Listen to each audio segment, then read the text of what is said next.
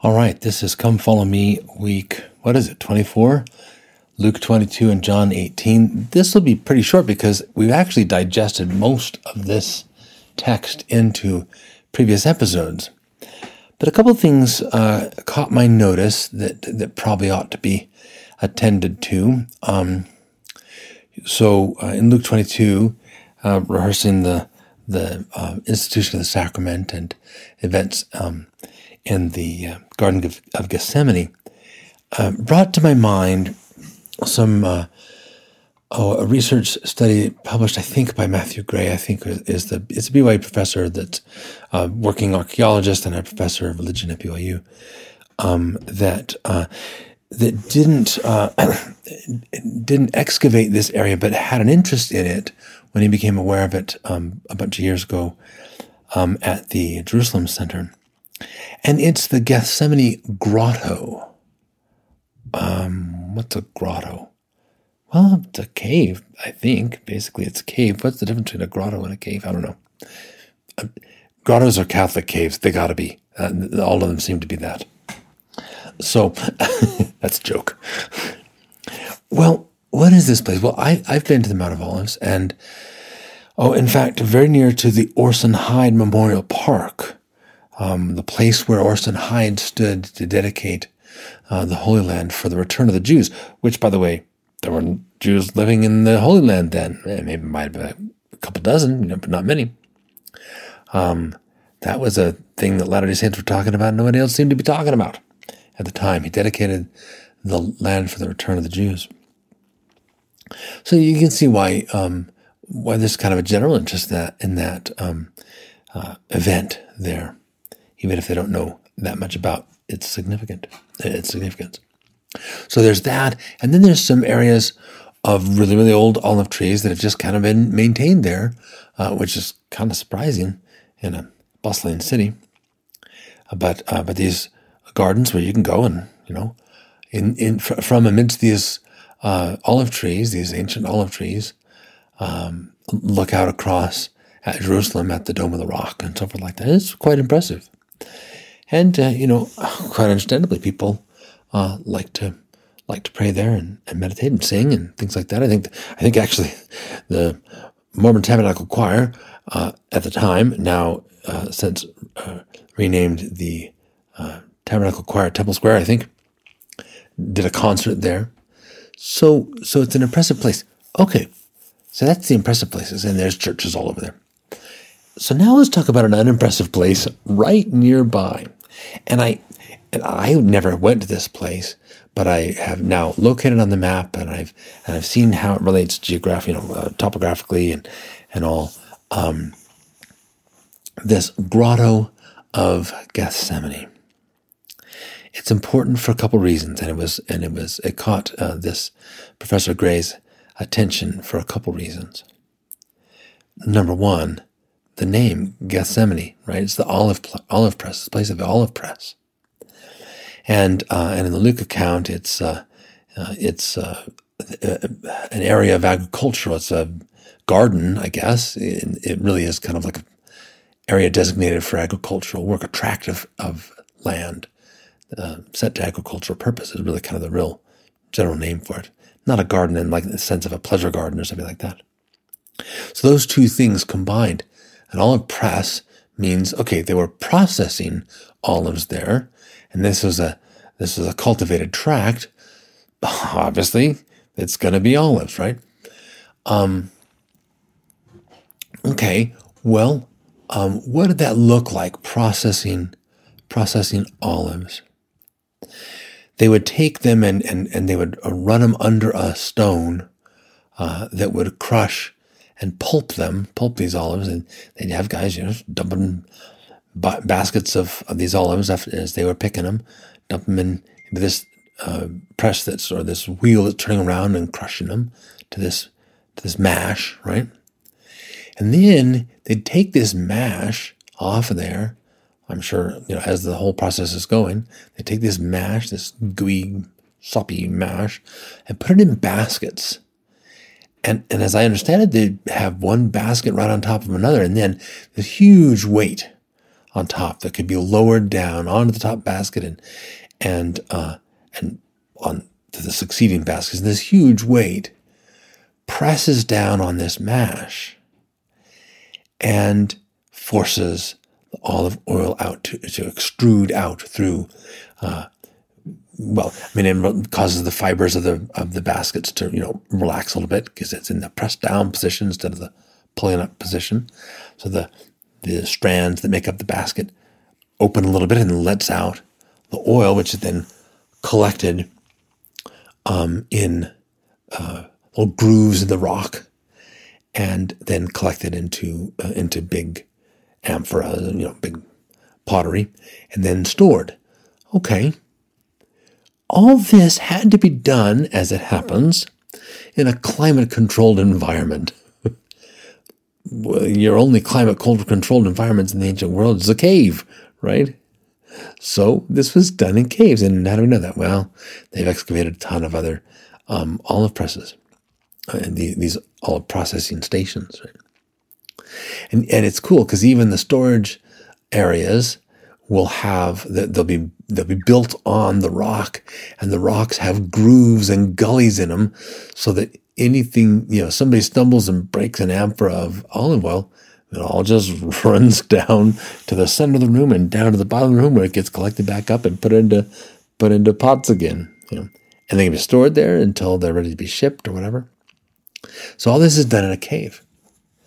And there's this grotto, the grotto of Gethsemane, where pilgrims have been coming for thousands of years, presumably, uh, at least since the Middle Ages. And uh, and and it's kind of interesting because there was a back in 1950 something, 56 maybe it was.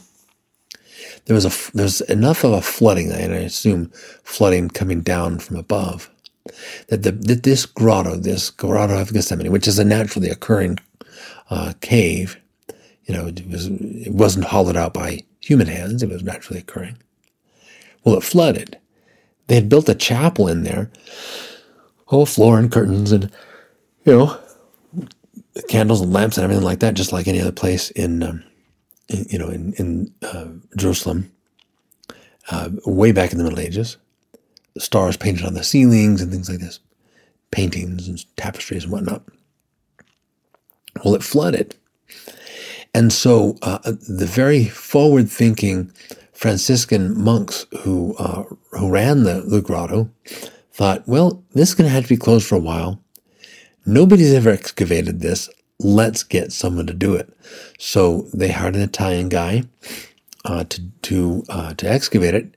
Once they you know torn up the floor and stuff like that to see what was there. And so he he cataloged at least in accordance with the with the practices of the time, which were not super meticulously detailed like they would be today.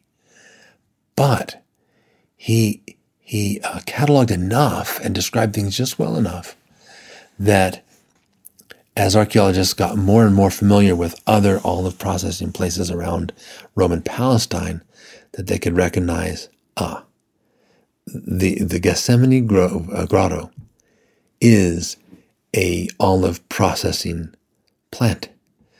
They can see the niche, which is now behind, you know, paintings, uh, where the beam of the press would have been. Um, they can they were they're able to tell from this guy's uh, drawings that uh, that here's where the where the great big uh, vat would have been for storing the mash and then and, and, so forth and so on here and and actually when he when this dude was um, exploring and uh, digging he, he actually by accident crashed through a wall that someone had built that led to all the all the storage chambers. So then, you know, now we know, okay, well, obviously there's olive oil being stored there. Uh, all the things were there. Uh, all the pieces were there. This, this was the Gethsemane. This was the Gethsemane on the, on the, on the Mount of Olives. What was a, a little bit of a surprise, and maybe a very much of a surprise, was uh, a cistern. Well, you know, if you've been around the Holy Land, uh, you know that any anything that's dug down into the rock gets called a cistern, Well, and it makes kind of sense, right? I mean, they're, they're trying to catch every drop of rainwater because there's not like plenty to go around.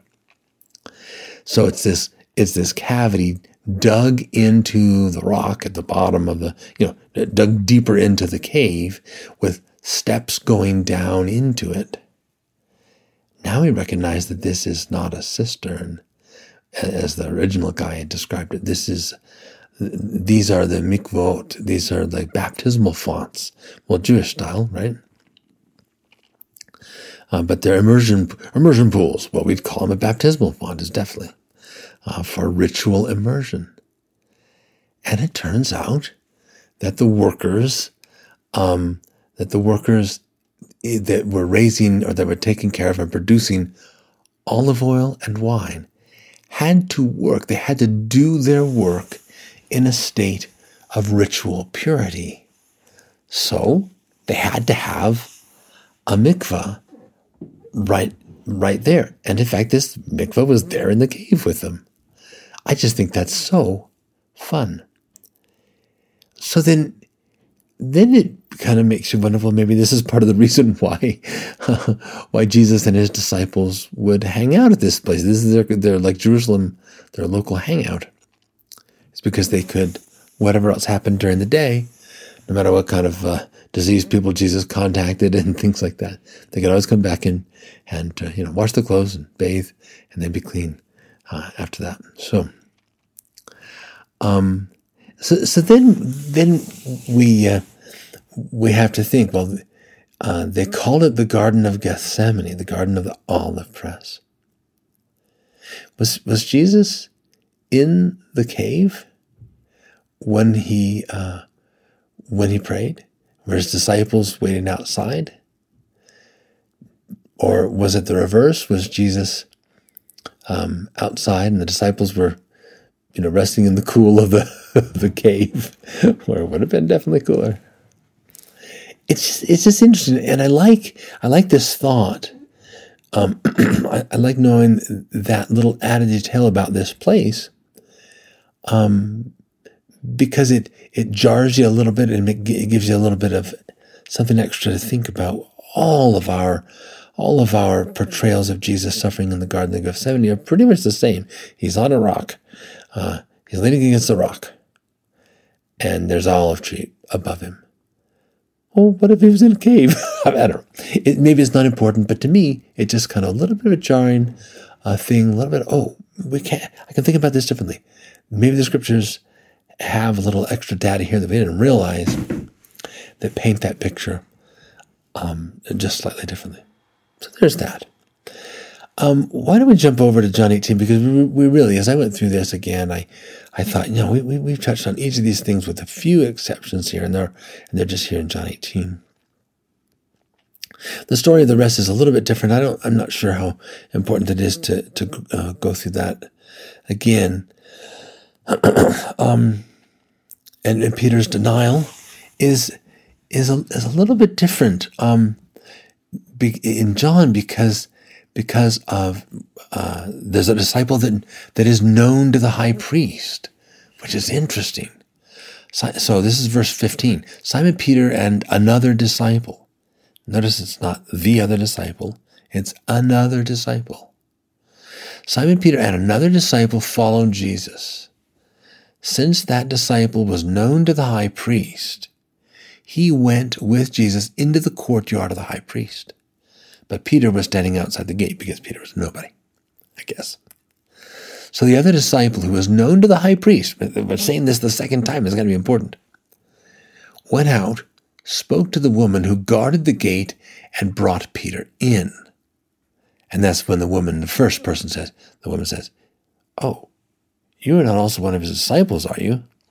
I am not, of course. Um, so so who is this that um who is this other disciple that's known to the high priest? There's a lot of theories. Some people say, well, it's obviously Judas. He was known to the high priest. He was negotiating with him just the day before, or a couple of days before. Uh, so he, he stood in front of them and knew them. Uh, well, then why is he letting Peter in? And why isn't Peter beating his face off as, you know, what we know about Peter he's liable to do? right? I, that's what I think. I don't think it's Judas. Well, is it John? See, John sometimes refers to himself, as we think, as the other disciple or another disciple or the disciple who Jesus loves. See, John never names himself in the book of John. We, we're just, we surmise that this is John, and I think we have great reason to do so. Um, but consider, consider that this could be, I mean, first of all, John. How's he going to know the high priest? Really? He's a fisherman up in the north in Galilee. Um, he, so far as we know, he's not of a priestly lineage or anything else like that. There's nothing that would connect John that we can see legitimate in Scripture that would connect him to the high priest. They didn't go to the same dinner parties. And, you know, it's just, you know. I think the key here is it's another disciple, not even meaning apostle, but just a different, not, not one of the apostles, a different disciple. Um, and so then we start thinking about prime candidates like Joseph of Arimathea um, and um, uh, Nicodemus, of course. See, these are high, high profile people that would have known the high priest for sure. They would have been part of the Sanhedrin, um, but that were disciples in secret, so it seems. Um, and and so they would have had the opportunity to let him into um, a guarded area. So that's what I think, or, or someone else that we, that hasn't been mentioned in the scriptures to this point, uh, that uh, that was a friend to Jesus, but not a not an apostle. That's what I think. Okay. Well, we have these interviews. Um, sends him, then Annas sends him to Caiaphas, the high priest. And then we have uh, Jesus' interview with Pilate, Pontius Pilate.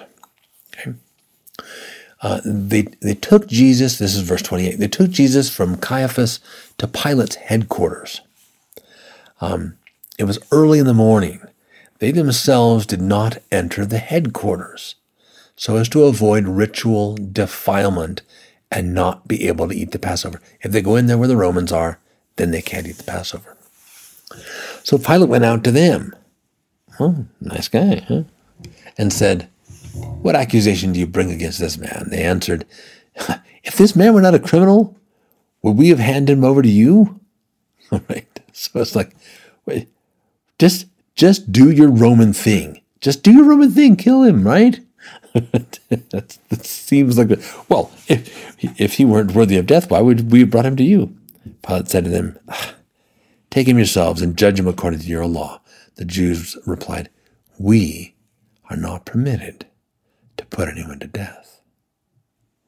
That was the that was the reason that they brought him there. That was the reason they needed the Romans to do it, um, because they weren't allowed to.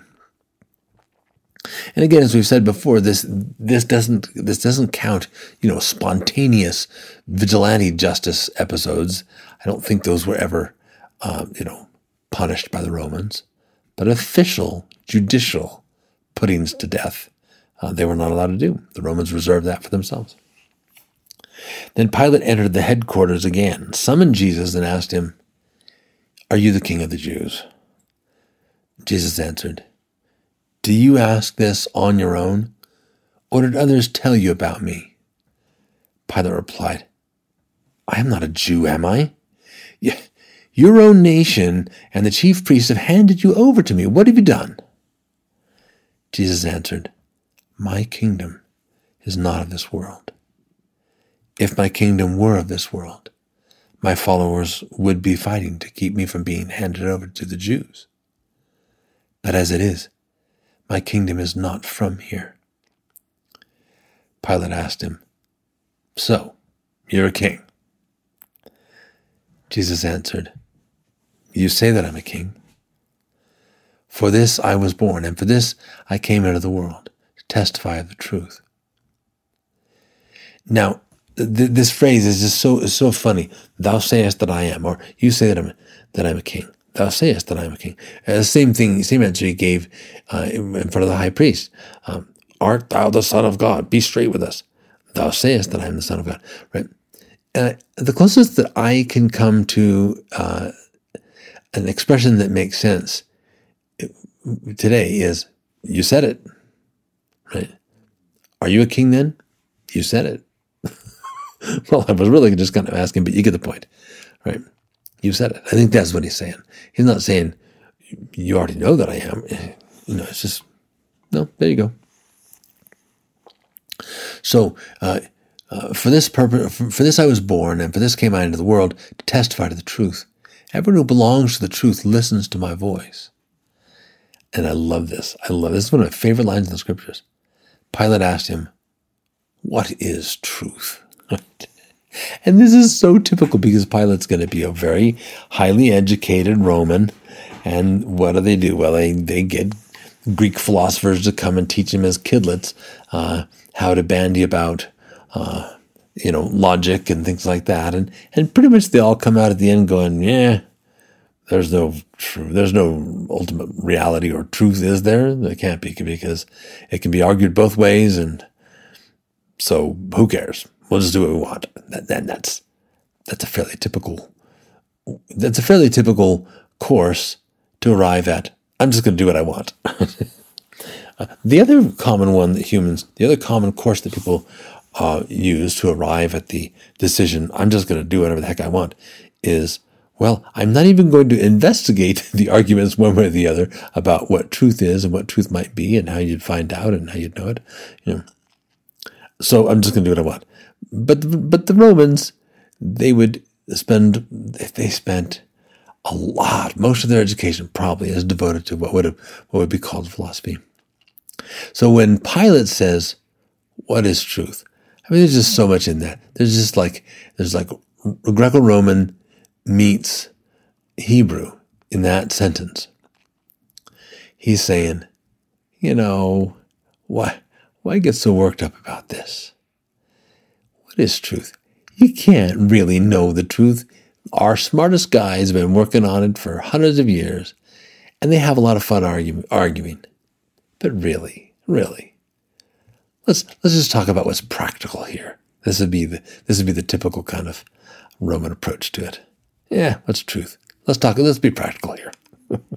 so, uh, I, I, just love that this little moment of of uh, the prophetic tradition of, of Israel meets the Sophic and uh, philosophical tradition of Greco-Roman, the Greco-Roman world. But we must move on. After he had said this, he went out to the Jews again and told them, I find no case against him. But you have a custom that I release someone for you at the Passover. Do you want me to release to you the king of the Jews? They shouted in reply, Not this man, but Barabbas. Or Barabbas, right? Now Barabbas was a bandit. And this, this irony you've just got to love. You've just got to love this. Um, because who is Barabbas? Okay, he's a bandit. Uh, and, and of course, remember that uh, there's a difference between a petty thief. He's not just a thief. The thief breaks into your house. He steals some stuff. Hopefully, you know, you don't stab him. Hopefully, he doesn't stab you. And he gets out your window with some stuff. A bandit is someone that is trying to overthrow the government, right? These are these are, um, we say they're gangs in a way. They're, they're rivals for the government. Uh, so he's the guy, he's the kind of guy that Roman, the, the Romans really was, you know, in, trying to find and put to death. And he gets released. But, but, and, and Jesus is crucified for being what he's not, which is any kind of threat to the Roman rule. But the real painful irony here with Barabbas is what Bar Abbas means. Bar, uh, so Ben, Ben in uh, in Hebrew is son. Bar in Syriac, which is the language that the Jews were speaking at the time. In fact, were ever since they came back from the Babylonian captivity. Bar then in uh, in Syriac is son. Abba, we've heard before, his father. Barabbas means son of the father. So we have these two guys standing there. One really is the son of the father in heaven. And the other is called Barabbas, called son of the Father, but is a, a, a ruffian and a bandit. And who do they condemn? They can they release the fake, ironically named, and they and they crucify the real Bar Abbas, which is Jesus. Well, that actually brings us to the end of this week's reading, and boy, it, it just feels um, like not enough. But you know what? If there's things that have struck you in this week's reading, um, let's talk about them this week because we're all getting together for a family reunion, and that'll be a ton of fun. And we can always take a moment to talk about the scriptures. Kids, I love you. Oh, how I love you. I want your scripture study to be as rich and rewarding and as and, and as much intellectual endeavor as a spiritual one, and as much a spiritual endeavor as an intellectual one. Sometimes an emotional one, but always a rich and rewarding one. I love Jesus Christ. I was so thankful to take the sacrament and ingest that little symbolic piece of him and have him be knitted into the fabric of my cells, I hope. Like that, that's the way I think, because of course I'm a doctor. To drink that little symbolic portion of his blood and have it flow through me. And because uh, I surely need the strength. I love Jesus. And I hope all of us can just grow in our love and appreciation for Him. God bless you. I pray for you in the name of Jesus Christ. Amen.